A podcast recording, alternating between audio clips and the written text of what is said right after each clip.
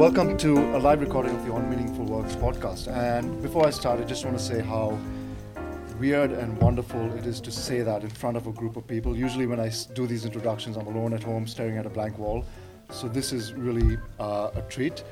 Uh, but before we dive in, the On Meaningful Work podcast, in usually it is about tracing the journeys of people that I think have found true purpose and meaning in, uh, in the work that they do. Uh, but in, in this case, it's a little bit different in that we are tracing a literal journey with, with uh, Augustine. Uh, and before we bring him on, uh, let, me, let, me, let me read out a brief bio. So, as an architect and academic, Dr. Augustin Chavez has dedicated his career to understanding the notion of work and uncovering environments that best support our working lives. Augustine's interest in the relationship between people, space, and technology saw him pursue a PhD on the evolution of workplace architecture as a consequence of technology development. His work has been presented at various international forums and publications. He is a workplace consultant and adjunct research fellow at the Center of Design and Innovation at Swinburne University and an honorary fellow at the School of Management and Marketing at the University of Melbourne. Uh, I'm going to call you Gus, if that's all right. Please. Gus, welcome to the On Meaningful Work Thank podcast. Thank you, Raul, and thanks everyone for being here. Um, so, b- b- before we start, before we get into the book, and, and your book uh, traces your journey, that this crazy journey that you went on, and there are a number of signposts. But if I could kind of ask you a personal question, like as you were, maybe as an adolescent or a young person, what were the signposts in your life that led you to being an architect?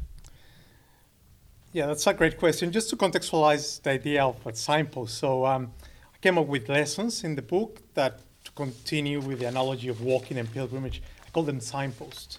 Uh, we'll discuss why in a minute. But so these signposts are like lessons that point to some something. And when I was writing the book, um, I was a bit hesitant of using signposts because they give us the belief that as we go through life, we see signposts that tell us where to go, and that's not the case. Um, we'll discuss a bit later, but the signposts, the lessons, took me years. Uh, the, the walk from Melbourne to Sydney took 42 days. We're going to get into that a little bit later. But to digest what came out of it literally took years. So the idea that we have these signs as we go through life uh, that tell us where to go can be a bit misleading. Signposts, in my opinion, seem to happen always uh, retrospectively. So I didn't have any signposts that led me to go do architecture. I just had a pleasure talking to an architecture student, uh, just graduated recently, and um, and in my case, I must admit I have not an inner passion to become an architect. I was the um, it was something that interests me, but I grew to to love it with a passion that now led me to do this crazy thing with a very uh, interesting story around um, X-ray machines. So I was already here. I'm studying architecture in Mexico. Again, a little bit by inertia. I went. I have a gap year in Paris, um, where I had the opportunity to be engaged with architecture, with our desire of making life beautiful ourselves through fashion, cuisine, architecture. So perhaps that influenced me to go to the mainstream type of architecture to beautify the world. Um, then came here, long story, but um, I needed to do my registration as an architect. So I work for a, um, a project, in a project, in a health project. Halfway through the process, the client changed an X-ray machine from analog, you know, the old school ones that you have the X-ray, and to digital. And that created so many changes in, in the building. Uh, we needed to get rid of so many viewing boxes, and and we were behind the eight ball trying to, uh, you know, follow that change. We were so busy working on the delivery of the hospital and making those changes that we didn't have time to think about how that change changed the interaction of people with their environment mm-hmm. and with each other. So I was more worried about that than responding an RFI to the builder or something like that. Mm-hmm. So I realized that to think about architecture, uh, you cannot work in architecture mm-hmm. and vice versa. So I, that's when I wanted to take some time for work, doing architecture to think about architecture. So my passion really about architecture started with an X-ray machine and how Mm. we interact with space and with each other. So, so then just following up on that, this is perhaps a basic question, but then what is architecture? Is it just is it just about making making buildings beautiful, or is it? Well, no, and that's something I talk about the book. Uh, perhaps, and this is from uh, uh, the CEO of IDEO that says that uh, design in general has come to become a downstream discipline in which the role is to beautify an idea that someone else had. How I see the biggest opportunity for designers is that they conceive themselves or they're part of designing that idea. So one of the signposts that I talk about in the book is design work first, then the workplace. Um, if we do that, we have the potential to unleash new value about workplace environments. Mm-hmm. Because by the time the idea of work reaches us as designers, mm-hmm. is riddled with um, shortcomings. So we have an opportunity to design the notion of work first, and then its container mm-hmm. will be in a better place. So to answer, for me, now I see the, the world in a very narrow, well, singular lens, but very wide. I must say, uh, there's the notion of work. So for me, architecture, I see it and interpret through work environments. But through that, we can understand what makes us human, and we're going to talk about that in a second. But for me, is how to use the space, the physical environment, which change space into place Mhm. with everything that goes into it, to host the um, the nature of work. Sure. All right. There's a lot to get into there, but but let's kind of dial it back and talk about. I think firstly talk about the book and how the idea for the book came about. And yeah, go ahead. So the book came about uh, to record this uh, pilgrimage to Sydney, which I al- So, always. so the question is, should be what spawned the idea to do this pilgrimage to Sydney? Yes. Yeah. So I try to make uh, clarify always the difference between a walk and a pilgrimage. Mhm. And what I did, I want to frame it as a pilgrimage because a walk is what connects you between two points, and the pilgrimage is the insights that you get out of that experience. So this book and um, the conversations that we're going to have today are about what I learned, not the Mm. distance that I covered. Can I just ask, though, like usually when you think of the word pilgrimage, it has a strong spiritual or religious connotation to it. Did that come into your frame of thinking? Or? No, mine was a secular one. If Mm. there's many attributes to, to a pilgrimage, one is having rules. Mhm. Uh, some of them are to increase the discomfort of the pilgrim itself, and Mhm. never to enhance the well-being. Uh, we're going to talk about the type of rules. So I Mhm. attach it through some of the rules and what makes a pilgrimage, other than the spiritual aspect. Mhm. But the reason I did it uh, was not for fundraising. Some people ask me, "Why do you do it?" You know, and a lot of them think it was Which uh, charity are you supporting? which charity, are you, and I talk about that in the book. Uh, if you say I did it for this and that charity, people will immediately understand and give, Mm. here's five bucks and good on you and keep going. But I did it for something very weird. I mean, I, I still sometimes find it interesting that I'm actually here saying why I did it in front of people. Um, as I was traveling a lot between Melbourne and Sydney, and we were presenting the research about workplace design. And we were presenting about how to design environments that bring people together to increase collaboration and interaction to each other, right? And on the flight back from that night, late at night, you know, the typical uh, night commute flight, you're all tired, a pack airplane. Anyway, took out my iPad and start reading. Uh, I was reading a book called The Magic of Reality from uh, Richard Dawkins. And in that, there's a chapter that is about um, why there's so many animals in the planet. So Dawkins was explaining um, uh, Darwin's proposition about why is it that there's so many different animals in, in, in the planet. And he gives the example of the islands in the Galapagos Islands, which some of you might know. And the argument is that the islands, through isolation, the physical barriers that the islands presented, allow iguanas to evolve completely different through millions of years. So there's the only sea iguana in the world lives mm-hmm. there because it, it evolved very, very differently from the other ones. And then, as I was reading, I read one paragraph that I have to put the book down and really change my take on, just like the X ray machine, mm. uh, my take on uh, workplace design. That it says that it was isolation that gave us all the diversity of species that we have come to see. Mm-hmm.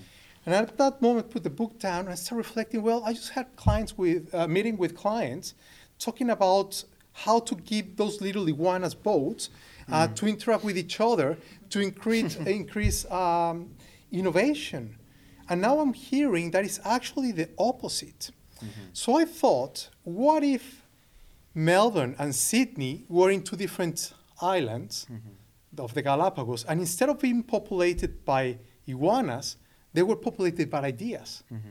And I thought that the ease of travel, what is creating, is a very prolific colony of ideas. We have a lot of them, all multiplying, but all from the same strand. Mm-hmm. There's no diversity. So I thought, well, what will happen if I incubate an idea for the time that it takes me to walk from Melbourne to Sydney? Mm-hmm. In complete isolation, with n- no email or SMSing or what do you think about this or but also no no music or podcast. No, so, or, so that's yeah, when the, the, the, rules come. So the, mm-hmm. the, the I structured the pilgrimage around having two rules, mm-hmm. and the two rules, one of them was by myself. Mm-hmm. So my backpack, well, I have two backpacks, one in the back here on the front, and was self-sufficient. And I will just send an SMS at night saying I arrived here, so if something happened, you know around where to look. And the other one is no music, no podcast, no nothing uh, so that I could actually incubate uh, the idea with my thoughts, which at the time sounds great, but from the two rules, the second one, without any music or anything, was much more difficult mm-hmm. because mm you're left with your own thoughts. Mm. And wh- now, now, just going to jump in and say, like, I think what's amazing about that is, like, I've had plenty of crazy ideas and crazy things I want to do, but like the gap between having the idea and taking action is most of the time infinite. So how did you go about putting this plan into action? Again, so the scale mm. of a pilgrimage is in years. Yeah. It's in years for you to realize what you learn, mm. but also I think it's years in the making. Mm. So for the moment I came across the iguanas in the Galapagos in that fateful flight back from Sydney, and the moment I put my backpack and start walking were two years. Mm. In those two years, I actually needed to convince myself uh, that it was worth doing uh, because who does that? I mean, mm. who, who, actually walks from Melbourne to Sydney because they read a book about iguanas in the Galapagos Islands mm. and they want to incubate a, a, unique idea about how to design better workplaces. And I, I needed to, I, it was very important for me to stick to that narrative for myself. Mm-hmm and, uh, and others if they ask me to, to be able to justify it like that. Mm-hmm. And the problem was, or the good thing was, that at the time, every other, converse, every other conference that you went to was about activity based working mm-hmm. and uh, open plan office. Mm-hmm. And I said, That's, I, I cannot retire, I cannot um, write my last paper or, or workplace strategy around open plan and activity based working. Mm. So I wanted to incubate a unique idea, mm-hmm. and that's what triggered me. But I was in conflict because mm-hmm. it stands in opposition of what we think is rational. Mm. Yeah, and uh, so so going back to your point earlier, just on you know you walking in isolation without any books or audiobooks or podcasts or any of that. And the thing you mentioned in the book is how boredom really uh, affected you. And in reading that, I, I had this realization that I can't remember the last time I was properly bored because I'm constantly listening to something, or I'm constantly with people, or you know, or even if I'm alone, you know, I'm usually watching something or reading something. It's like boredom seems to be like this scarce resource almost. But one of the signposts was that how we need to cultivate boredom. Exactly right. Yeah. So I started my walk for the pilgrimage. And you know, the first day, selfies, and uh, this is great, and wow. Second day, yeah, it's good. Third, by third, they starting to get old. By the fourth, I was bored beyond belief. Like day in, day out, just looking. I mean, I have some uh, amazing pictures and this and that, but but most of my walks were just looking at pavement and listening to traffic and no stimulus at all. No mm. stimulus other than just not getting run over by a coming traffic. Mm. Uh, there was nothing. So I really, really struggled with boredom to the point that it was distracting. Mm-hmm. And at what point I thought, you know what, this is ridiculous because I cannot think of how bored I am In, in, what way was it distracting? Was it just it- it- that I cannot literally think. Like, like I, I was, I'm so bored. Like, um, I started. One another thing that came out of it is garbage. I learned a lot about garbage uh, because I, as I was coming into towns, I, it was almost clean, but I, I could tell by the time I was approaching a town, by the time of, of, of um, amount of rubbish I'll see. Funny enough, I mean, uh, you know, you can make assumptions about how many energy drinks you see and the smoking. Pregnant pregnancy tests. I mean, who goes? I saw so many pregnancy tests, and I could even forecast Wow. the the, the, uh, the demographic uh, growth population of the town. of the town, yeah. and if uh, uh, gender parties would have been a thing back then, I could Yeah. even tell uh, gender. But, but so a lot of them are positive. no, negative, which should be a concern. But um, the um, the thing is, I started looking at one thing that clicked is glass, broken glass, and this sounds weird. Be, hmm. be with me because oh, some I'm of with you. these Yeah, yeah. insights you need to be bored for at least 30 days to, to get into the zone. Hmm. Imagine being in this state and not seeing anything. So I saw broken glass. Hmm. And my mind immediately, without me trying to do any, anything, tried to bring meaning out of it, tried to construct and said it's a broken bottle. And that gave me lead to think how we're meaning, we, we- crave on meaning. We crave on meaning even if we don't, if we avoid it. We, we are hardwired to find patterns, create meaning. Uh, there was another I have a great podcast recommendation. Anyway, sorry. So, um, so, so that was a thing, trying to find meaning even in discarded things, and I talk about learning from that. So, so going back, so, so just with the broken bottle, like, what is the meaning that you uh, that that you were able to capture from that? our craving, and, and my brain was satisfied with that. Another one, when I crossed, funny enough, I, I noticed so many difference between Victoria and, uh, and New South Wales. In, uh, Victor- uh, in Victoria, there were more broken bottles. In New South Wales, I found more fishing nets, uh, uh, strings. And again, I will find patterns in discarded. And the one that fascinated me was how long I could walk in a string that was completely untangled uh, and things like that. But perhaps one of the most interesting uh, things I learned is that there's a market for horse poo. I didn't know Horse poo. horse Okay, poo. yeah. So as I was walking, I saw a sign that says um, horse poo two dollars here in Victoria. Hmm. The moment I crossed to New South Wales, and I have the pictures, said horse poo three dollars. Hmm. Wow. So I have now empirical evidence Yeah. that Sydney is more expensive than Victoria. So that sounds like a arbitrage opportunity. So I was so bored. This is also I was also bored that I started thinking, what if I become a poo merchant? Yeah. Right? Because I be- can become a millionaire, right? If I move one million bags of horse poo from one uh, state to the other, I, and in my boredom, I thought about the, the mental calculations, and it will take me three thousand years to move one million uh, bags of horse poo from uh, Victoria to New South Wales. But with that came the realization that even though it's very hard to do that, I understood the variables a lot better of how to sell shit mm. than to how to implement some of the lessons and signposts that mm. came out of the pilgrimage. Mm-hmm. So unless we create a market where ideas can thrive, mm-hmm. we cannot make them, see them happen. Sure. So if we stick with boredom for a second, you know, bring all this is boredom. Yeah. I haven't changed the topic.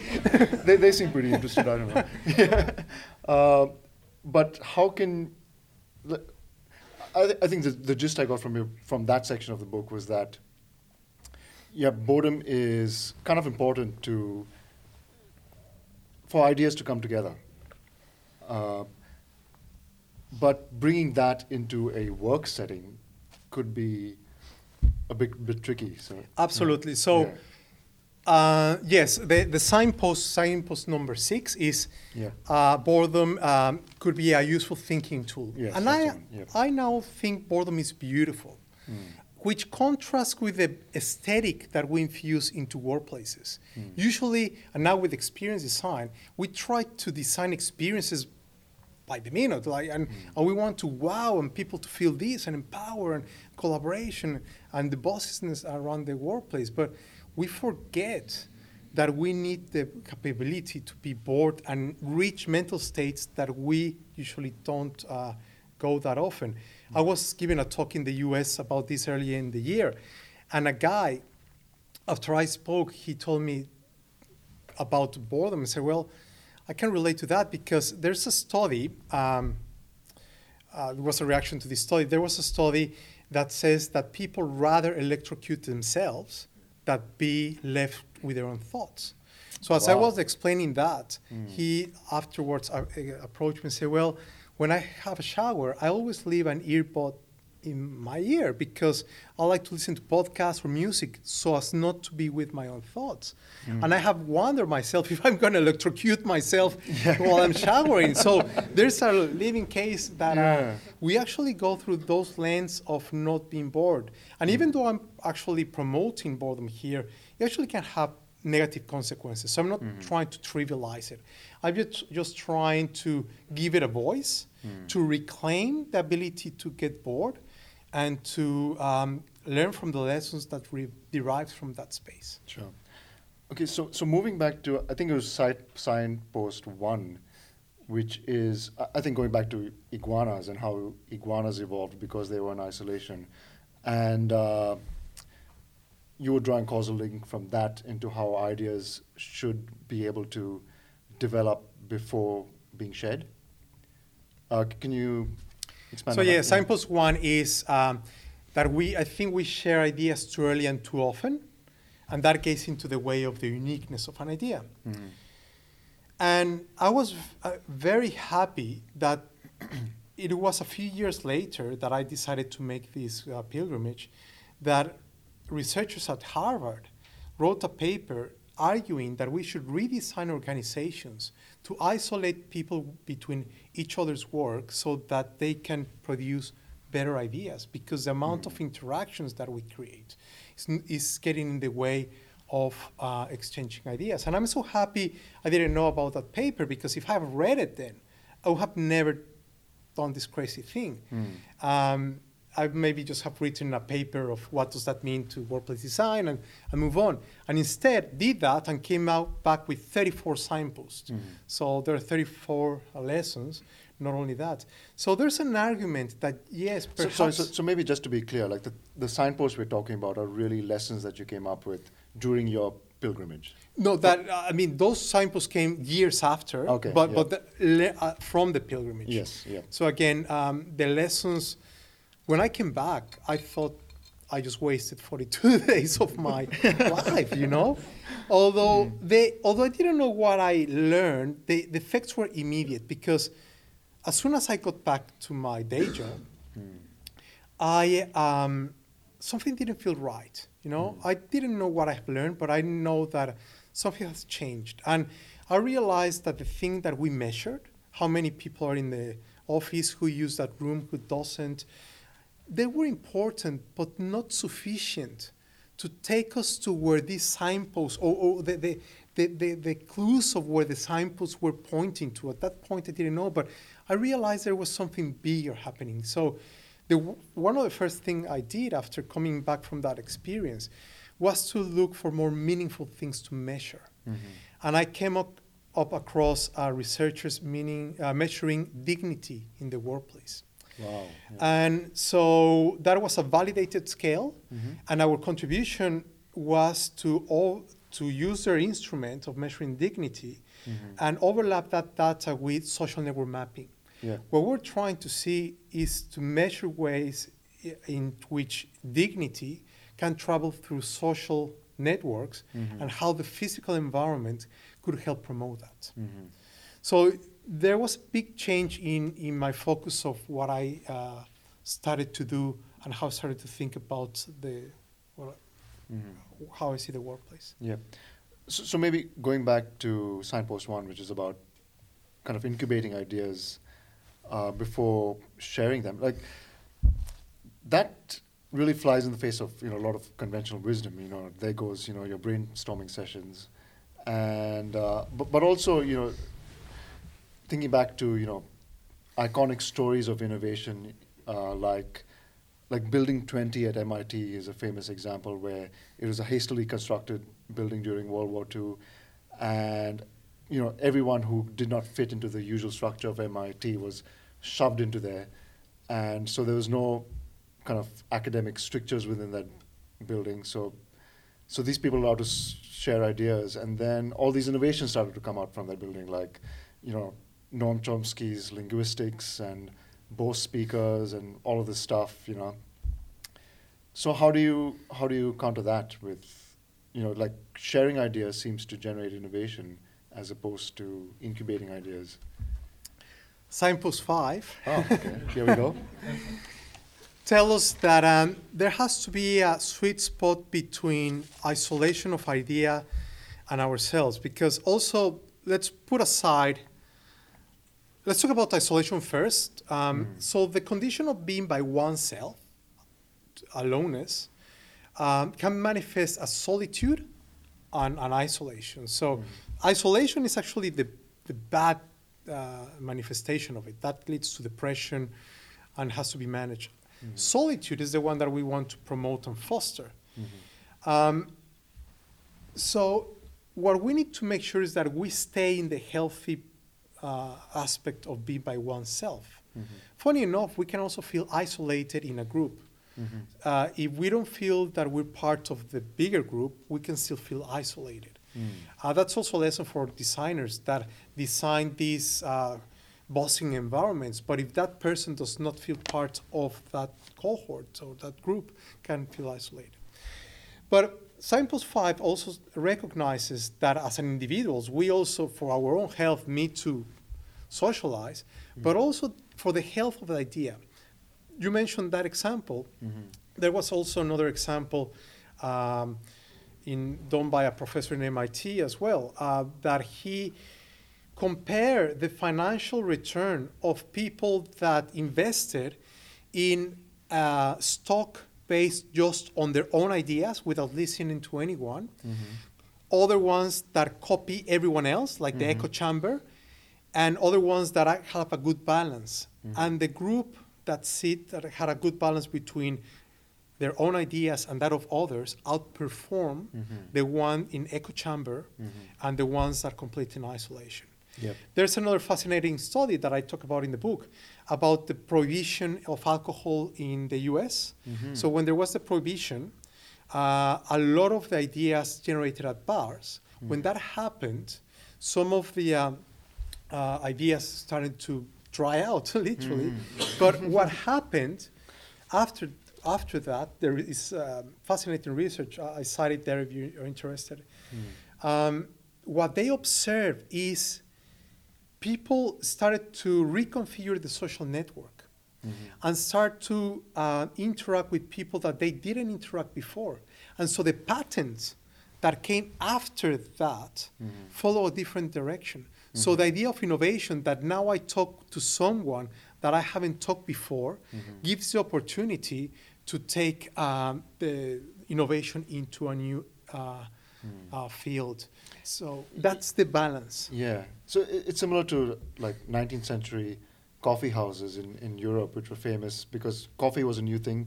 Prior to coffee, it was gin, so everyone was pissed all the time. But when these coffee houses came about, that's where like philosophers, scientists, all of them kind of got together and exchanged ideas, and that gave rise to a whole to the Enlightenment and all sorts of you know like technological innovations. So maybe what I'm not getting is where do we find the balance between aloneness and And that's the thing, we, we don't like nuance. And Mm. one example that illustrates, illustrates this is the sit to stand debate. I don't know if you guys remember this, but again, a few years back, there was this, everyone was talking about the, how much time we should be sitting down, how much time we should be standing up, because uh, there was this paper written, sitting is the new smoking. And, and eventually they realized that it was standing up for prolonged time is as bad as sitting down for prolonged time. So the, uh, the recommendation is the, the best position is the next one. Mm. So if you're sitting down, standing up, and standing up, sitting down. Mhm. What we really need to be aware is that it's in the nuance, it's in the, it's in the balance of things. But people rather Mm. have a, a blank statement, stand up or Mm. sit down. Mm. Where things get more difficult is for how long, Yep. when, which Mm. settings. Mm. So I think what we need to learn, I'm not saying ne- let never exchange ideas before. Um, the book, the ideas in this book are starting to grow because of the o- o- of the conversations that I have, but they have been in isolation for four years. Mhm. Um, so the years that I took me to do the uh, the walk, plus the incubation of the idea, plus the writing of the book, and but now they're starting to take its new its new path. So Mhm. I just think again, let's incubate them for a little bit. Could be years, Mm. could be months, or perhaps an hour or a day. You sit on it. Yeah. Uh, don't just. Uh, Mm. So we can agree that brainstorming sessions are a waste of time.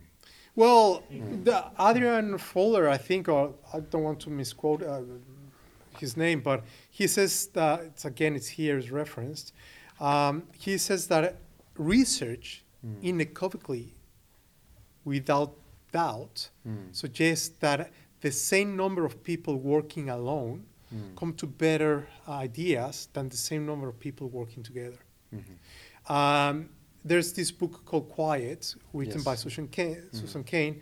She put together a very interesting argument that saying that perhaps the need to be together is more a social and bond and glue uh, than the outcomes that come out of it. And Mhm. that on its own should be a good thing. Uh, we don't need to justify or put a dollar value for people gathering. If, Mhm. if it gives them well-being and sense of purpose and meaning and so on, let's do it, even if nothing, uh, you know, no innovation comes out of it. Mm. Um, before starting this, I had the opportunity to uh, work in a place called Hoffice. Mhm. It, I I think it has died out, but uh, how Hoffice worked was that um, it was a reaction to the movement of co-working. That co-working started with something with strong purpose, but then became a real estate solution for Mhm. Overflowing organizations. And um, and so these guys say, well, let's open our house, you know, for people, and you can come and work from our house. So I registered to one of these uh, events. So went there, rang, and uh, very welcoming. They say, "Welcome, here it is." They point to the uh, to the dining table. That's where we were going to be working, and they show me around the house, the bathroom. And the bathroom was, you know, the, the towel was still hanging there from that morning's Mm. uh, shower and so on. It was a very domestic environment, which Mm. contrasts with what we perceive to be corporate environments. And then um, they had a, a balcony where we're going to take phone calls if you're going to make all the zoning happening. And I was there to do meetings uh, and interviews with people that was were working there. And then she opened the um, one room and said, "Here you can do your meetings here," and it was her bedroom. and uh, I mean, it was a bit intimidating doing the meetings in a bedroom. So um, it, it, it talks about the um, the rules of engagement and how we interact with space, we actually end up going to a coffee shop and uh, Yeah, and do the interviews there. But everyone that went to that session on that day at least, they were working on their own. They were mm. not working in a office environment because they were collaborating, because they needed to deliver a project. They were there because they wanted to work amongst others, to be mm. together alone. Mm. Uh, I I think just touching on the book Quiet again, I think uh, Susan Cain's point was that a lot of what we do in the workplace are kind of catered towards the more extroverted of us, and the introverted of among us feel either distressed or left out, or you know.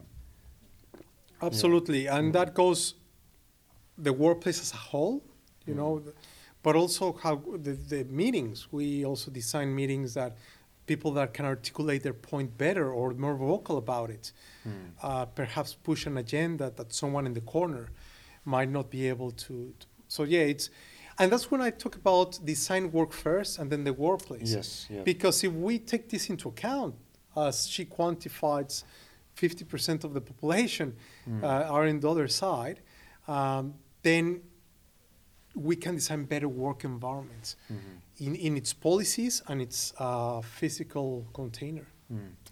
Um, another thing you talk about in the book, and, and I think also something that you felt physically while doing the pilgrimage, is this notion of adversity uh, and how how that kind of leads to ideas and insights, and maybe it could be you maybe stretching yourself and discovering new things about yourself. Can you speak a little about adversity? So yeah, I um, I decided to do the walk in winter to manage um, two of my biggest risks. One was uh, fires, and the other one were, were snakes. So I thought, well, if if I do it in uh, in winter, I manage those two. I only saw uh, one live snake, but again, I have a collection of uh, pictures here of rubbish that looks like snakes. so. It's equally scary. Uh, yeah. so at least I have uh, so many. But um, I was freezing. So okay, I mitigate that risk, but I was freezing. Uh, I was freezing. I was cold. I was hungry. I was hungry even while I was eating, which I thought it was impossible. Wow. But uh, uh, and all the type of discomforts that you can think of, I felt alone. All the things I, I experienced the uncertainty of where I'm going to sleep. Uh, but with all those uh, adversities came learnings. And I almost can guarantee you, without personally not knowing you yet, but that you will have come with uh, situations that were adverse to you. But because of that adversity, you became a better person, or you find uh, more meaning or a solution to something. And philosophy, uh, Matt mentioned before that some talk about the Nietzsche, you know, they remind us of the risks of uh, creating a society that is such adverse to to uh, to, to adversities that cre- we're creating a, a, a person that has lost hope and risk and and adventure and and we're translating that to the workplace. And I think the outcomes in the workplace are inherit that. There's this quote that I cannot mention in the book that says from the movie The Third Man, from uh, Orson Welles reminds us I that that. Yeah. then you know for 50 years during the Borgias in Italy, there was bloodshed and chaos, people killing each other, and gave us the Renaissance, Michelangelo and Leonardo da Vinci, and so on. And for 500 years of democracy in Switzerland, stability, everybody loving each other, and they gave us the cuckoo clock. Mm-hmm. So, if we intuitively and personally know that adversity has some um, attributes that allow us to innovate. Why we're so adverse, and I know why mm. we're adverse to it, to adversities, because mm. it's adverse. Mm. So, one of the things, uh, so signpost four is that we should uh, keep or introduce adversities in the workplace. Mm-hmm. And some signposts are easy to follow than other ones. Yep. this one is very difficult Mm.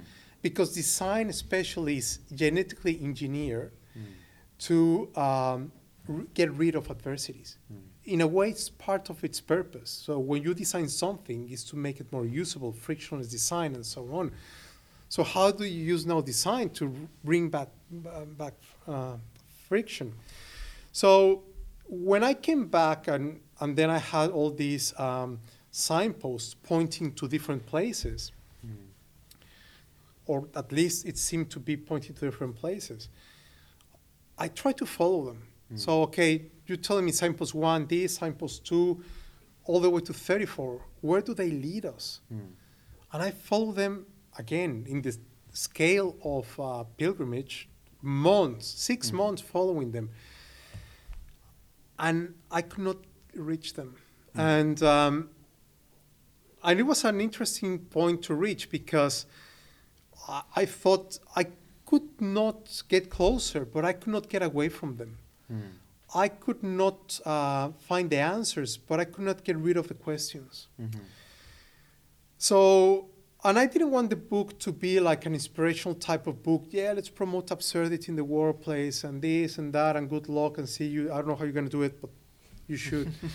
so, I have a chapter called Laying Paths, which is Mm. following, I talk about my experience of following signposts, which I invite everybody to lay their own way. But I also take you to what I have learned so far. And there's a beauty thing about knowledge that despite being invisible, in, it can be mapped. Mhm. So I did a knowledge map about adversity in the workplace and how adversity travels in organizations. Mhm.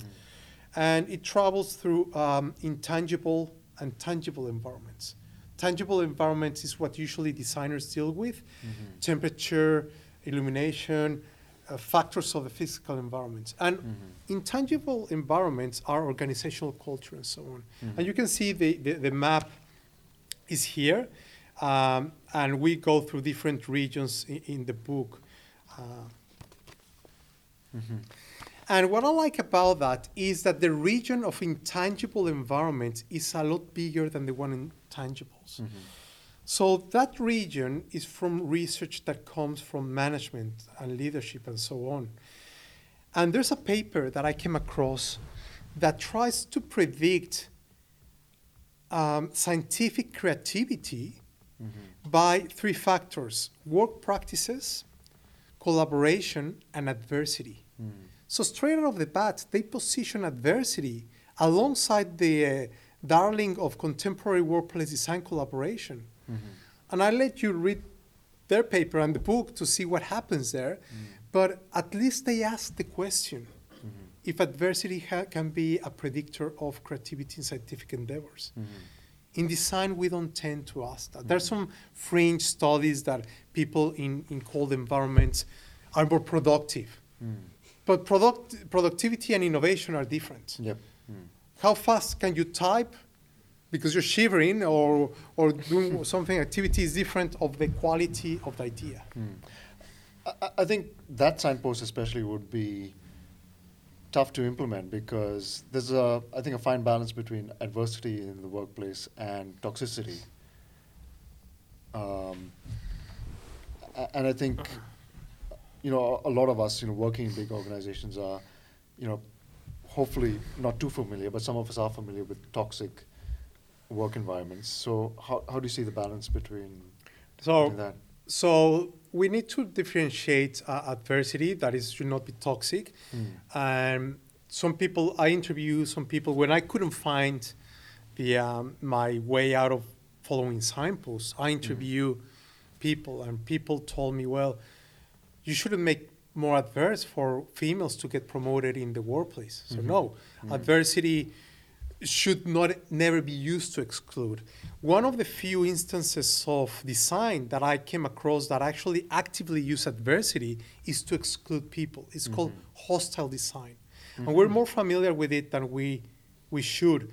And you I'm pretty sure you're all familiar with it. If you go to a, a bench in a park, you will see there's a, armrest in the middle. That's not for, well, it's for you to put your uh, arm, but it's usually to prevent people to lay. Uh, Homeless people do. homeless people do. Yeah. Unlike that, they put spikes. And, so it's called hostile design to prevent some behavior. So I'm not suggesting that type of design. What I'm suggesting is the type of design that promotes. uh, Um, so there are two ways. One, from the there's um, body of knowledge uh, called m- man uh, in- interactions with environment or per- person um, interaction with the environment. What that suggests and looks into the level of adaptation that the mm-hmm. person had with the environment. So it argues that we traditionally are we in a level of adaptation. Right now, the moment you f- forget about the environment is because you have adapted to it.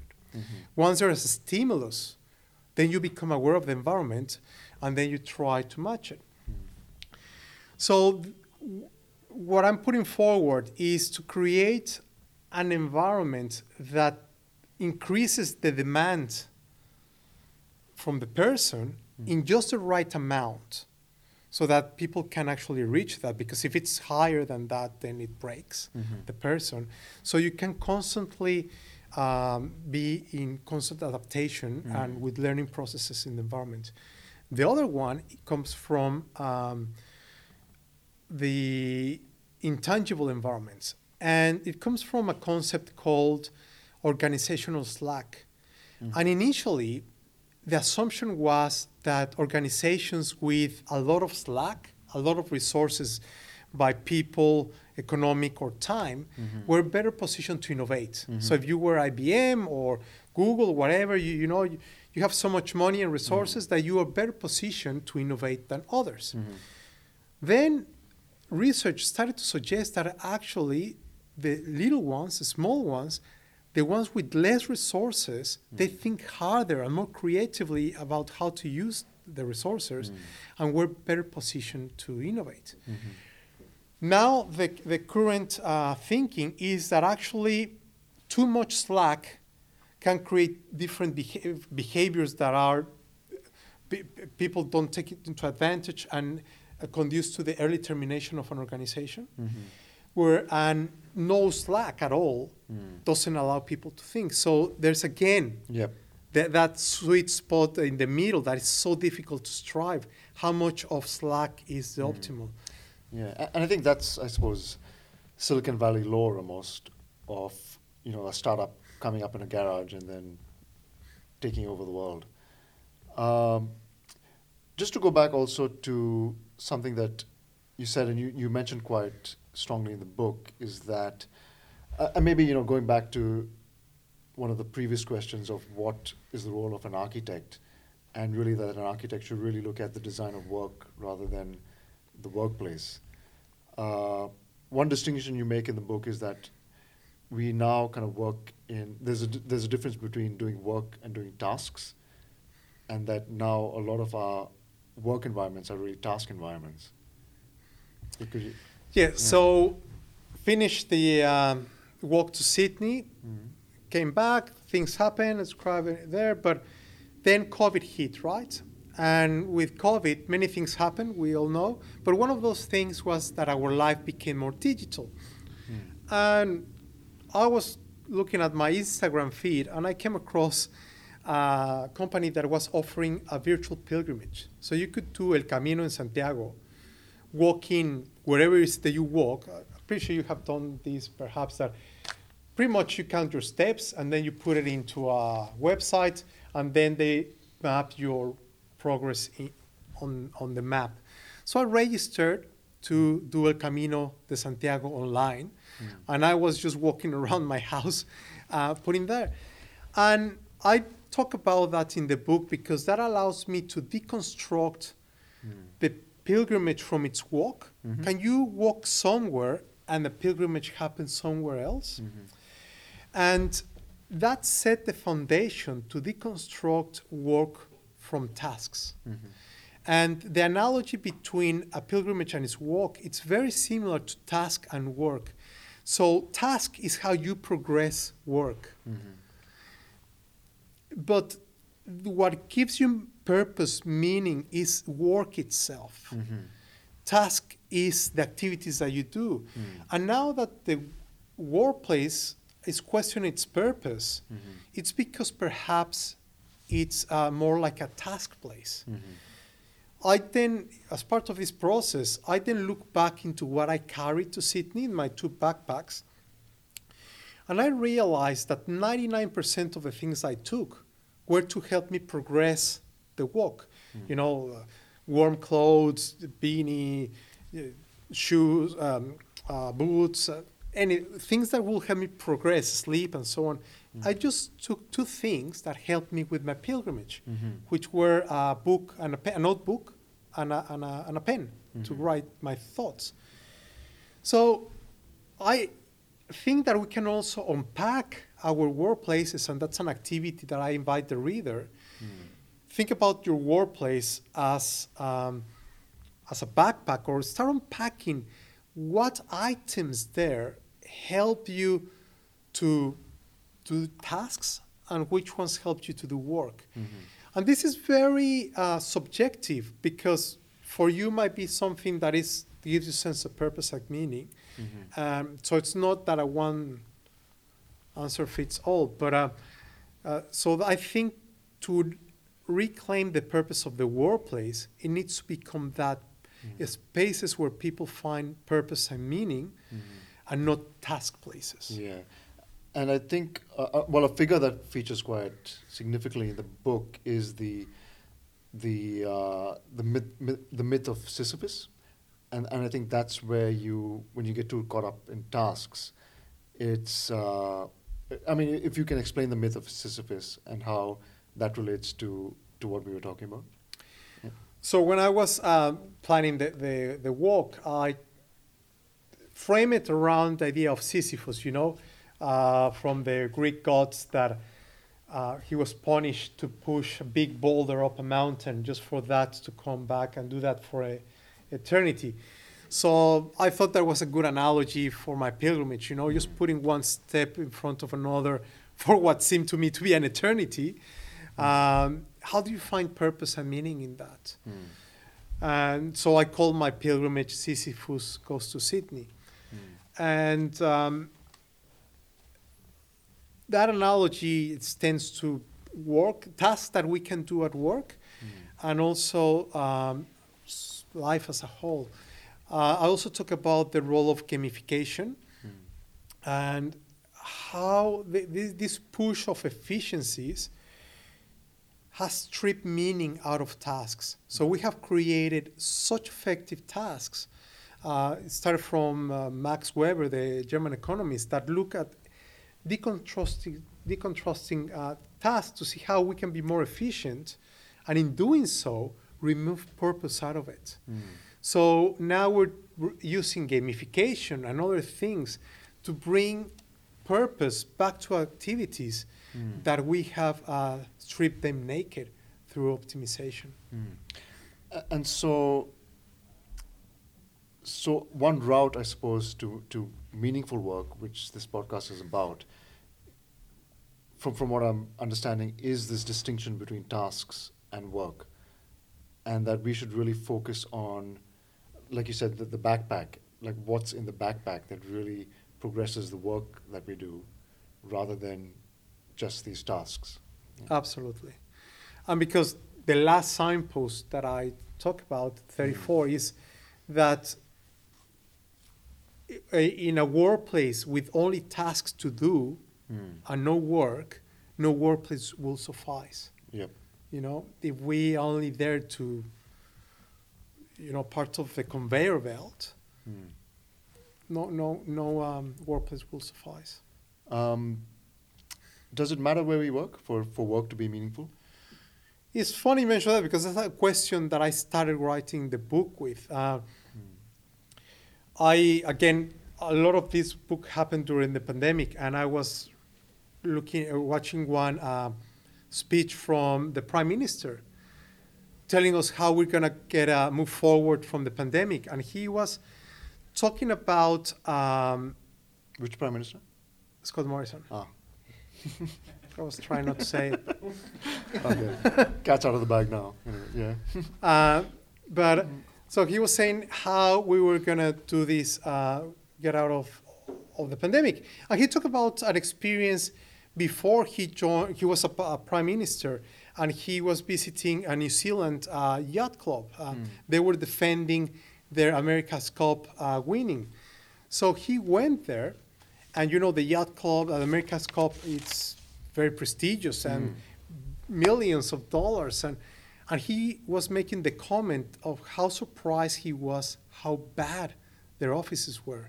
You know, the, the tables were uh, scratched, the tables, the chairs were not great, and the whole office were not what you were expected to, to look like uh, for the American Cup. And and then the, the guy said, well, in Team New Zealand, we only ask one question what make the boat go faster? And then I talk about in the book why that story made me think about, well, does it really matter where we work? What actually makes the boat go faster?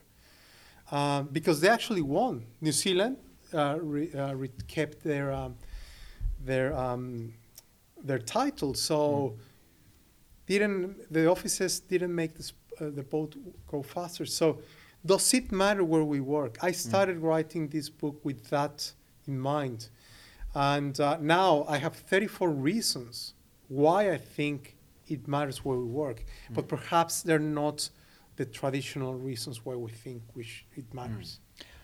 Or- Or maybe, I suppose, a more specific question that's, I- I think, uh, in the times that caters to the times we live in, uh, do we need to be in an office to find meaning in the work that we do? Or, We need to be in a workplace, not Yeah. in an office. okay. yeah. and we're always in a workplace when we work, even if that's at home. Uh, again, another chapter in the book talks about the the workplace doesn't disappear when you don't go to your office. If anything, the workplace has uh, atomized. Now, everywhere you work is your workplace, and for far too long, we have overlooked the workplace, the, the home as a legitimate uh, environment to work. Funny enough, in the history of work, home was hosted work first than the office. Mm. People used to work first from home and then they moved to offices. Mm-hmm. So now working from home is actually going back in a way to what where things were. Mm-hmm. Uh, we're quickly running out of time, so this will be the last question, wh- which is usually the question I end the podcast with. And th- this podcast is called On Meaningful Work. So, what does the term on meaningful work mean to you? That's a beautiful question, but also it talks about this problem. For me, it's like saying wet water. Hmm. The fact that you have to think about what meaningful work means that we're lo- doing tasks. Hmm. Um, work in itself is or should be meaningful. Hmm. That's how we build sense of identity, uh, belonging, and so on. The fact that that is not the case is a sign of our times. Cool. Well, thank you so much, Gus. Really appreciate it. This is, you know, your second appearance with DBN, and it's always been an amazing treat chatting Thank with you. So thank you so much. Thank you, all. Thank Thank you. And yeah, please. you.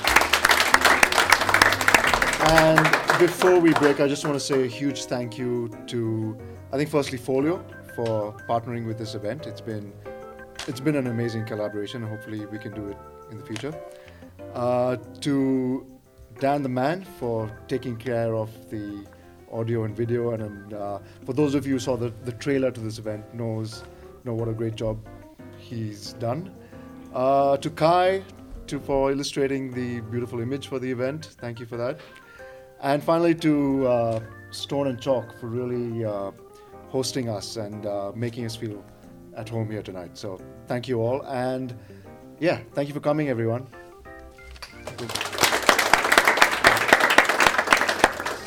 Now let's get some vino. Let's do it.